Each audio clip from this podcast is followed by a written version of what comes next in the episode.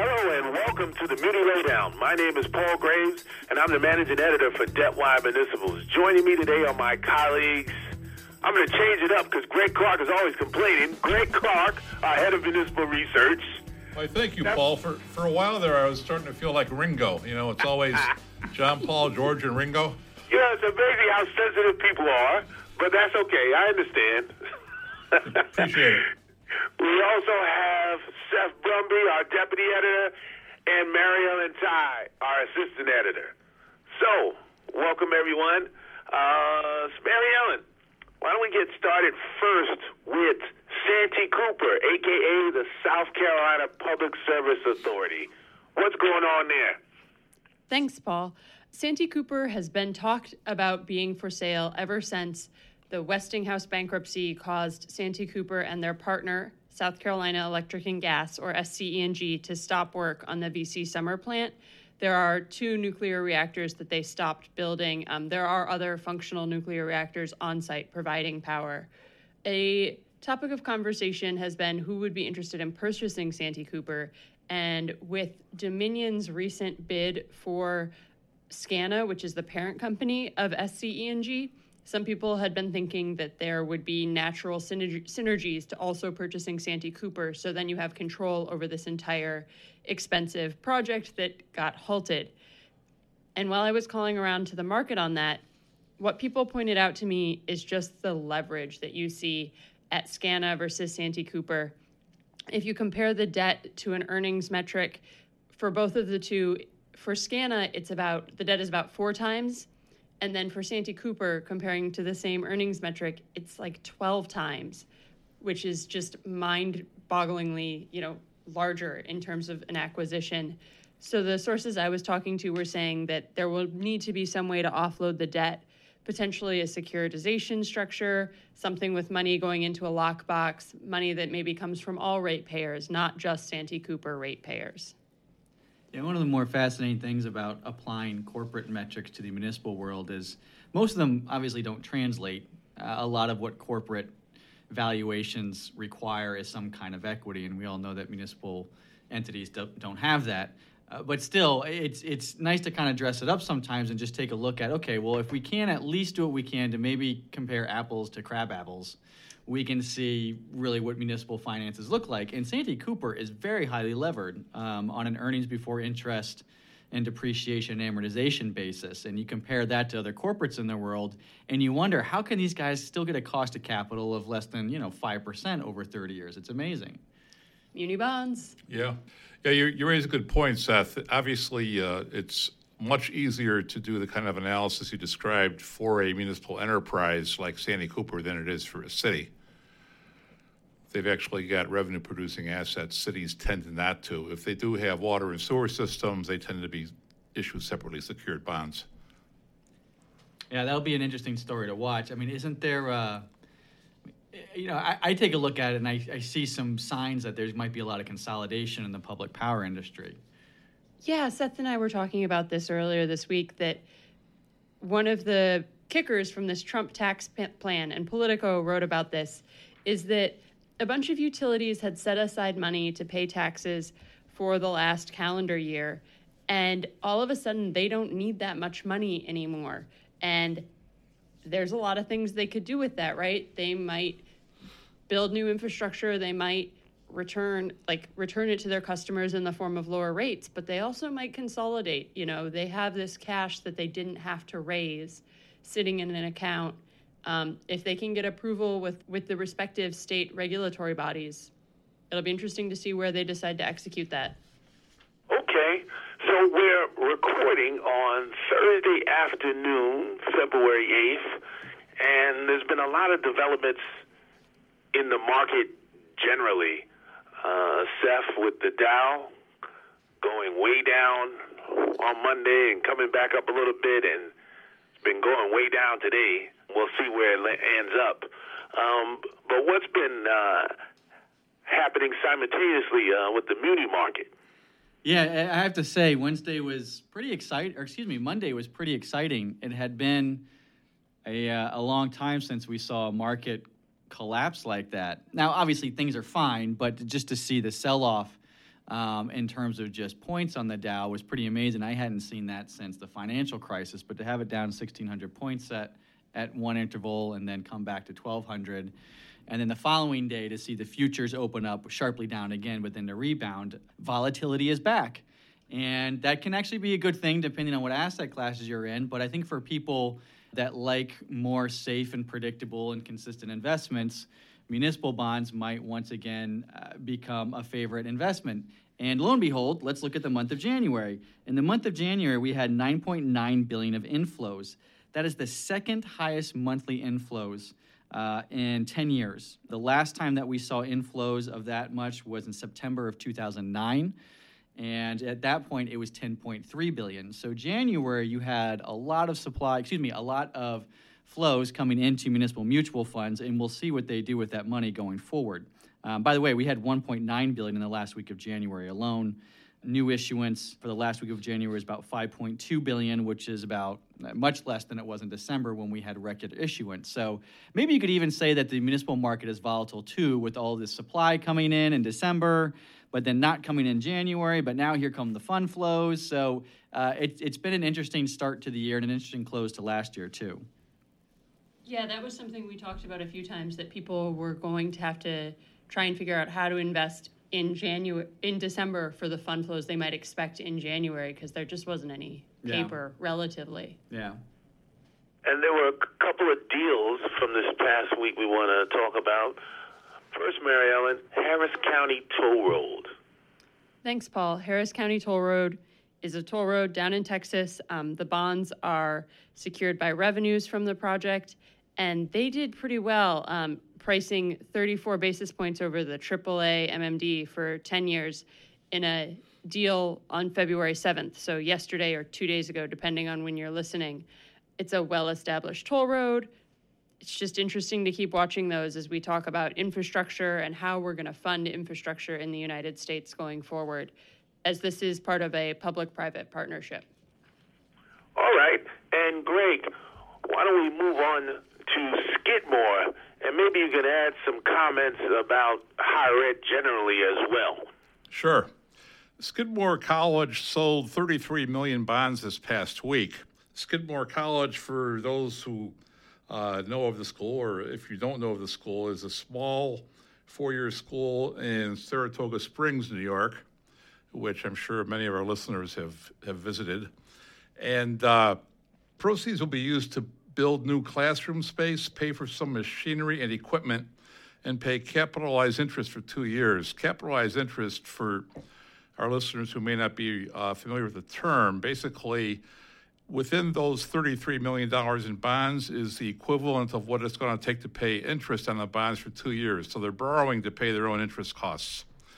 That's uh, a little bit unusual for a case like this. Usually, when there's capitalized interest, it's because there's a new revenue producing entity coming along, and a new classroom space, in my opinion, doesn't meet that criterion. But Skidmore impressed us in one way in that it does not require uh, standardized tests, either the SAT or the ACT, uh, for admission. They have about 2,639 students there, which is a little bit low. They accept 25% of the students who apply, and of the students who are accepted, 27% of that pool decides to go there. They feature programs in the performing and visual arts, and they're trying to improve their science programs. So we did a little research, and we've seen that the the idea of uh, other schools with standardized that don't require standardized tests. In New York State, there's about 72 schools that don't require the SAT or the ACT. About half of that of that number, about half of 72, are strictly religious schools uh, that really don't fit the profile of a traditional four year school. Uh, in addition to Skidmore, some of the better known schools are St. Lawrence, Ithaca, Hofstra, and St. John's. And then we took a look at schools in New York State that do require standardized tests scores. In that group, the strongest schools are Columbia, Cornell, Barnard, NYU, and Syracuse. And I think you can tell the difference. Uh, The other schools are much tougher to get in. The schools that require tests are much tougher to get into. And uh, it kind of fits our working theory that the schools that don't require an SAT don't require them for two reasons. Number one, it allows them more latitude in who they accept. And number two, when they are reporting their um, their stats to different entities such as U.S. News and World Report, if you don't require the SATs, you don't have to report the SATs. So it helps them in their rankings in uh, in programs such as U.S. News and World Report. That's interesting. I wish I didn't have to take my SATs. Yeah, Yeah, you mentioned Cornell too, right, Greg? I thought you said that. I went to Syracuse. Oh, oh, well, I went to Cornell, so I really don't care that you went to Syracuse. All right, you went to an Ivy. We get it. no, I mean, I'm just, you know, that wasn't why I mentioned it, but uh, Oh, all right. No, I, I, I went to Syracuse grad school. I went to Oswego State for undergrad. both fine schools. Indeed. Uh, and uh, the other thing, I just want a point of correction. I think you mentioned St. Lawrence, but did you mean St. Lawrence or did you mean Sarah Lawrence? yeah, I, I meant St. Lawrence. Okay, all right. I just wanted to check. Yeah, that one surprised me too. Oh, all right. Good. Yeah, well, there's a lot going on there. It does make you wonder whether, you know, Skidmore is trying to loosen its admission policy or not, but it's a tough environment out there for all of these schools, so. Yeah, it makes makes it tougher for parents to judge a school too, or for their teenage son or daughter. Of course, it's usually parents, I guess, who have tighter criteria for the school their their child goes to. It's going to Yeah. cost how much? A friend of mine I'm once a friend of mine once said marketing for higher ed is kind of funny because they're they're marketing to what 17 year olds want to do, but the payers are 40, 50, 60 year old people. So there's a bit of a a, a bit of a chasm there. Yeah. So uh, let's keep it moving. Seth, we, we had uh, uh, Lombard in court coming to an agreement, it seems like. Well, it, it helps when your holdout creditor sells their position. Lombard Public Facilities Corporation has been in bankruptcy since last year, and there was some challenges to its initial petition for Chapter 11. Some of its bondholders or creditors, among them Lord Abbett, objected to the Chapter 11 filing, essentially saying that Lombard was not a, a corporation and was more akin to municipality and wanted the case dismissed. Now, if it had been dismissed, that puts it in a difficult spot because Illinois does not authorize Chapter 9 for its municipalities. Uh, the judge actually uh, disagreed with Lord Abbett and uh, believed that Lombard was actually a public corp, excuse me, a corporation. And Lombard, by the way, uh, it, it operates a convention center, some restaurants, and it had uh, fallen on hard times because the village of Lombard was uh, intercepting certain revenues that were supposed to go towards paying bondholders, and that's eventually why uh, Lombard Public Facilities had to file for bankruptcy. That's the backstory. Um, but recently, our reporter in Chicago, Caitlin Devitt, learned that Lord Abbett had sold out of its position in January. And as a result, it seemed as though there might be a settlement towards the remaining objections of the uh, plan of reorganization. We'll find out for sure on March 6th when there's a confirmation hearing. But it's just kind of interesting uh, just to go through a, a, an important number real quick. So uh, Lord Abbett held about eight and a half million of the first tier Series A1 bonds. These bonds are supposed to get about a 77% recovery uh, in the bankruptcy. However, uh, if you looked at trading data from January, when allegedly Lord Abbett sold out, they sold their bonds for 38 cents on the dollar. So, not quite certain why there was such a difference between them selling and what the recovery was supposed to be.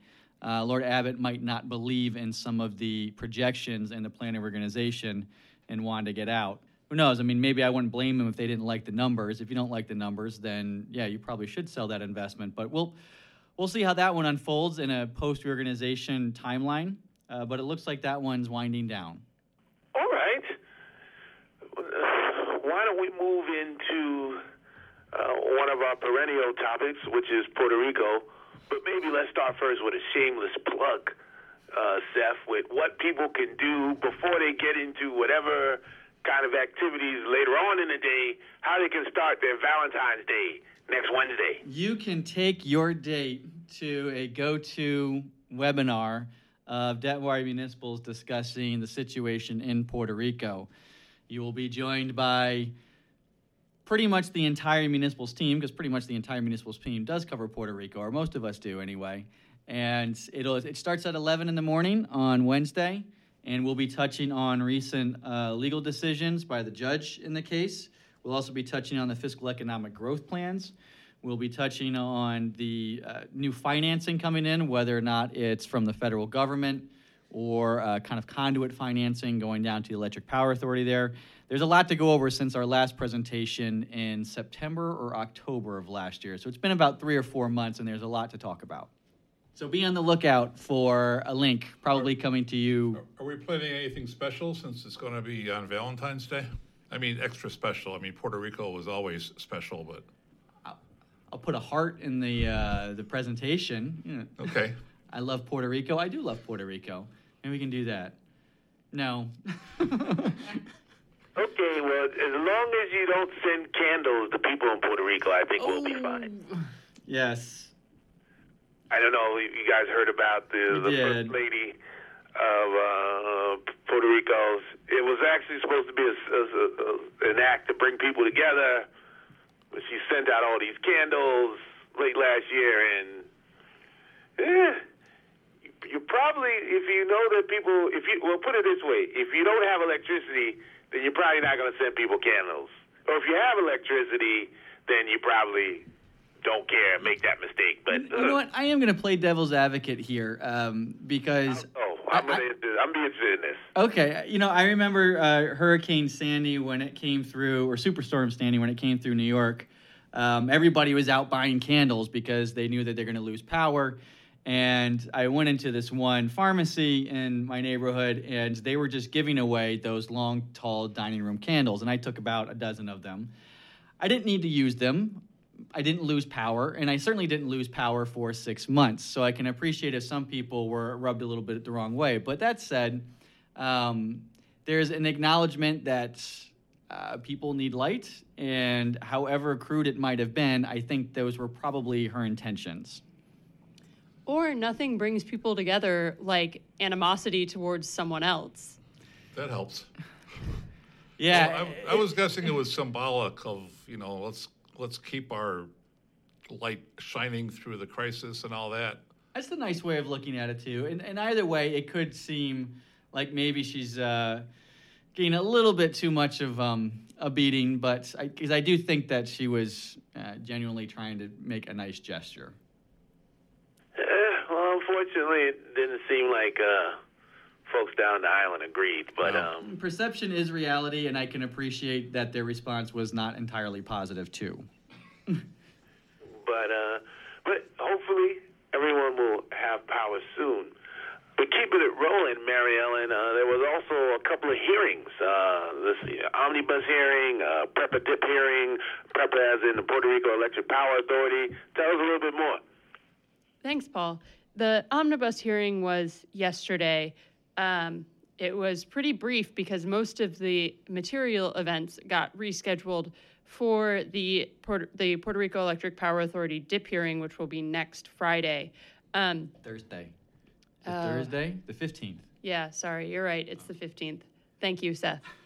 Um, and so, anyway, that's when they will be discussing a 1.3 billion debtor in possession financing loan for the Puerto Rico Electric Power Authority. It's also when the Puerto Rico Electric Power Authority had been estimating they would run out of cash. So, um, so we'll see. Yeah, what a coincidence. Um, no, Your Honor, we don't need to talk about it this week because we have money. But next week, when we don't have any money, we'll we'll need it, and it'll be an emergency hearing. And you'll just have to say yes. Yeah, debtors like to do that. They like to kind of put judges against the wall and say, you know, judge, if you don't do this, everything is horrible and it's just going to fall on its face and everything's going to collapse. Uh, but I, I will say it will be an interesting hearing. We've never seen a dip of this size. We've never seen a dip of this structure either. It, it looks like the Commonwealth will act as a conduit uh, for federal relief. In other words, uh, whatever federal monies uh, can give to the Commonwealth, the Commonwealth can make a loan out of that and hand that down to its agencies like PREPA. Um, there was, the Commonwealth did file terms for the debtor in possession financing, I want to say last week. And if, and if you go through it just a little bit, you know, look up the term Commonwealth financing. That's a capitalized term, so it does have a legal definition. And it essentially talks about the terms for forgiveness, too. And that's important because one of the big criticisms that bondholders have against this debtor in possession financing is that it's not an arm's length transaction. The Commonwealth did not go around and shop around uh, for better DIP terms, which is something that you always have to do in a Chapter 11 context. And even in a Chapter 9 context, too, if I recall Detroit correctly, there were a couple of different bidders for their DIP facility. Uh, but the thing is, is that I don't know if any creditor could actually sit there and give a DIP facility with forgiveness terms in it. So I, I would find it very hard to believe that anybody can quite match what the Commonwealth will do as a conduit. But nevertheless, there's going to be some fireworks next Thursday, and we'll be in court to watch and report on it for all of you. All right. And just a couple of more items uh, uh, pretty quickly. One being developments in New Jersey. Um, they've begun to take steps for a potential tobacco refinancing. Um, the, the New Jersey Department of Treasury announced that the two firms, Jefferies and Citigroup, have been tapped to underwrite the deal. I don't know if anybody had any thoughts in terms of a good idea, bad idea. The the the plan is to use bond bond proceeds to cover a projected deficit, and this is like one of those classic situations where the new governor Phil Murphy's coming in and saying that the the the previous governor, in this case Chris Christie, left him holding the bag. Yeah, so Jefferies has done some pretty good tobacco bond refinancings from the perspectives of issuers lately. They've been able to get some pretty substantial interest rate savings, some bond upgrades. So that might be what New Jersey is angling to do in that particular transaction. Um, as far as to whether or not Chris Christie left the new governor holding the bag, I think um, think our our listeners probably know that Chris Christie has done many things like change pension funding and um, agreed to some premature, maybe lawsuit settlements for lower than he needed to in terms of like cleanup for contaminated sites. So they might they can decide for their for their own selves whether or not Chris Christie might have left someone holding a bag. You you raised some good points. The uh, the discount rate on the pension funds was lowered two weeks maybe before Christie left office which means, of course, that the funding requirement going forward for annual pension contributions goes up by a lot. Uh, having having said that, I'm always a bit skeptical when a new governor or president of any party comes into office and says, "Oh, things are a lot worse than than we thought." Uh, that just tells me that uh, if if you're telling the truth, uh, your staff isn't as good as it ought to be. Transition team too. Yeah. Okay, Greg, and then one more story that's been developing over a period of time, but it seems to have uh, really um, hit its peak now is uh, Michigan State University. Yeah, Michigan State has about almost a billion dollars of debt, 975 million. Uh, currently under review by uh, ratings are under review by at least one rating agency, and the bonds are uh, secured by a pledge of general revenues, which includes tuition and a host of other fees, but excludes state appropriations, which in fiscal year 17 were about 200, $276 million. Uh, in all honesty, there's, there's uh, really no risk to default here that I can see because of the, uh, of the scandal uh, regarding Larry Nassar and, and all that. But having said that, the president of the universities resigned, the athletic director retired, and they are being, excuse me, investigated by the U.S. Department of Education, the NCAA, the Michigan House of Representatives, the U.S. Senate, the U.S. House, and the Michigan Attorney General. This is is not a, a good thing for a school, to say the least, uh, and it, that's totally apart, of course, from what happened to all the students and all the patients of, of uh, Dr. Nassar.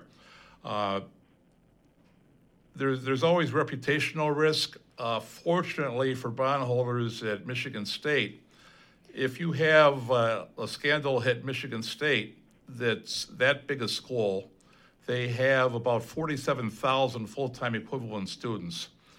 If you have a scandal hit at Michigan State, they can withstand it a lot better than a small private school, uh, which would probably be wiped out by this kind of thing. So it's it's very it's very sad what's happened there, and uh, it might result in lower enrollment.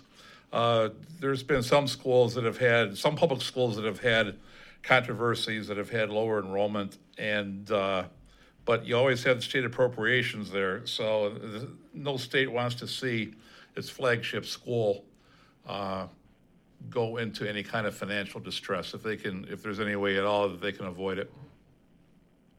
All right. Well, that was a, a busy uh, podcast this week. Uh, thanks to Greg, Seth, and Mary Ellen. Thank you to Andrew Cosentino. You can't hear him, but without him, you wouldn't be able to hear us. So we appreciate his efforts as our podcast producer extraordinaire. I'm Paul Graves. We'll talk to you next week on the Muni Lowdown. Take care.